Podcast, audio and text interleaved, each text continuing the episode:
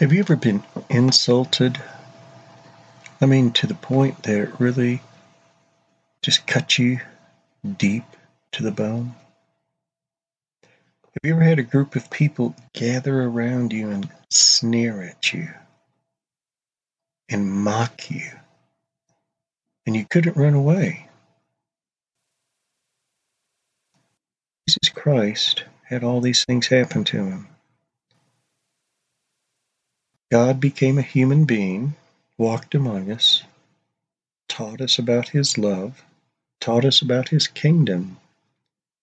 He healed blind men, a woman with a hemorrhage. He healed the lame right in front of crowds of people. And at that time they rejoiced, except the scribes, the Pharisees, the Sadducees, and the chief rulers of the synagogues. They plotted to kill him.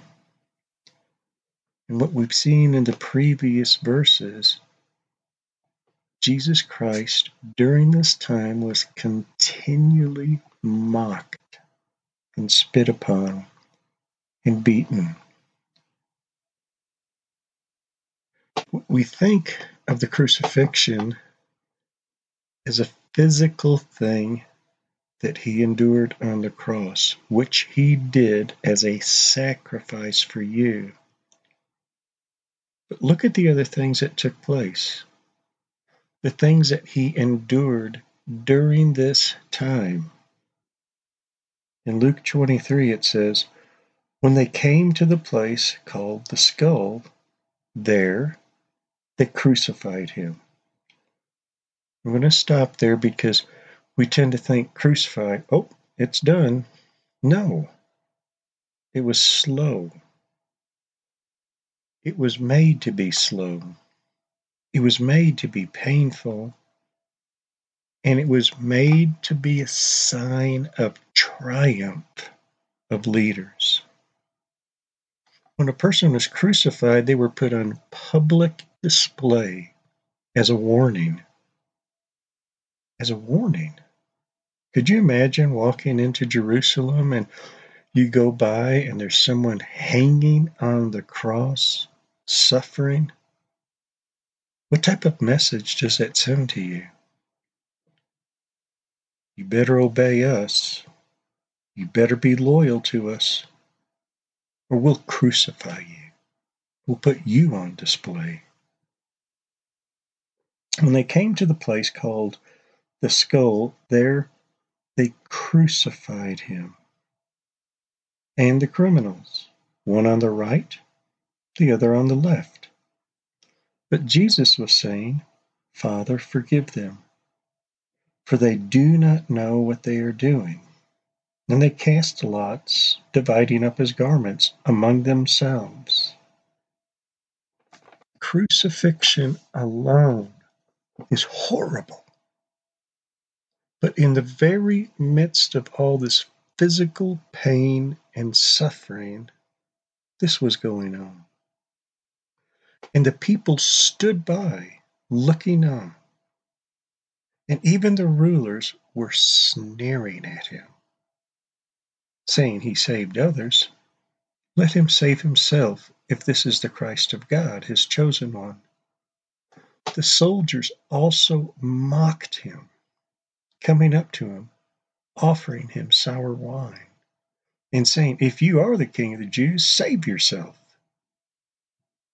Now there was also an inscription above him This is the King of the Jews. Have you ever thought about the day of judgment? When you stand before God, it won't be just you and God you will be surrounded by witnesses. You will be surrounded by people. And you will have to give an account for your life. Can you imagine the humiliation that you face? And yet, you will be in front of Jesus Christ. Father, forgive them. for they do not know what they are doing.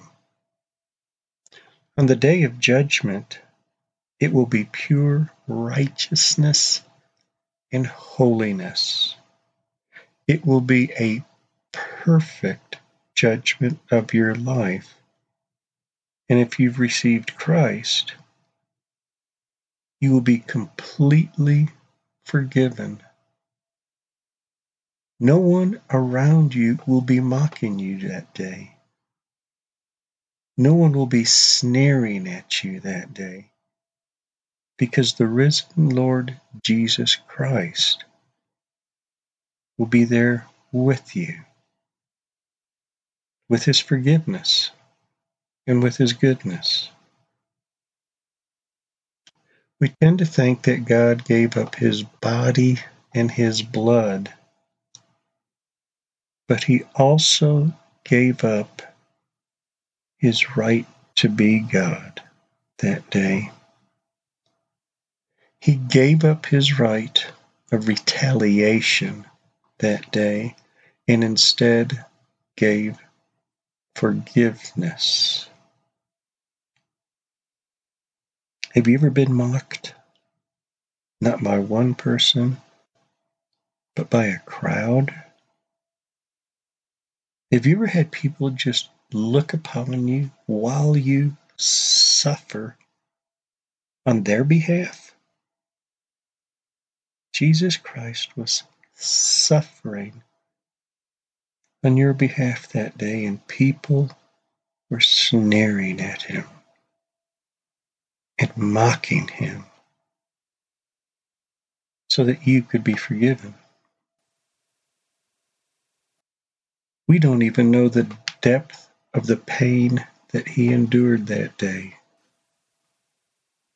We don't even comprehend our own sin, much less the sin of the entire world, falling upon him. We know, and we'll see it tomorrow, but we know that one of the thieves, one of the criminals on the cross, Jesus Christ said this Truly I say to you, today you will be with me in paradise. We know that he was forgiven. But who else was forgiven that day? When they came to the place called the skull, there they crucified him. And the criminals, one on the right, the other on the left.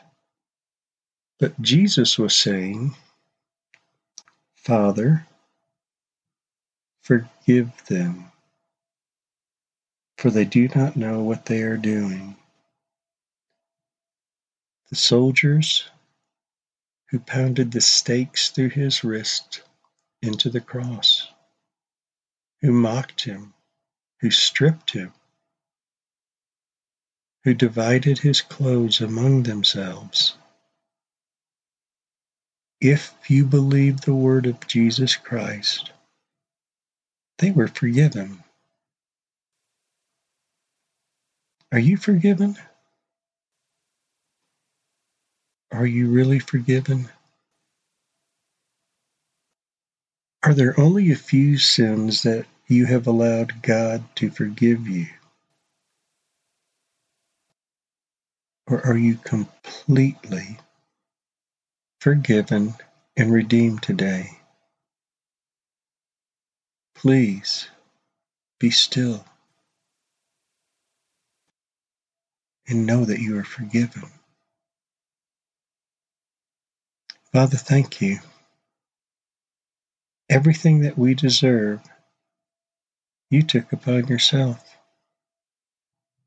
Every insult, every mock, every sneer, every action of sin that we deserve punishment for, you received and in turn, you forgave. Let your child know forgiveness today. And let them know forgiveness in such a way, with such depth, that they too forgive others. Amen.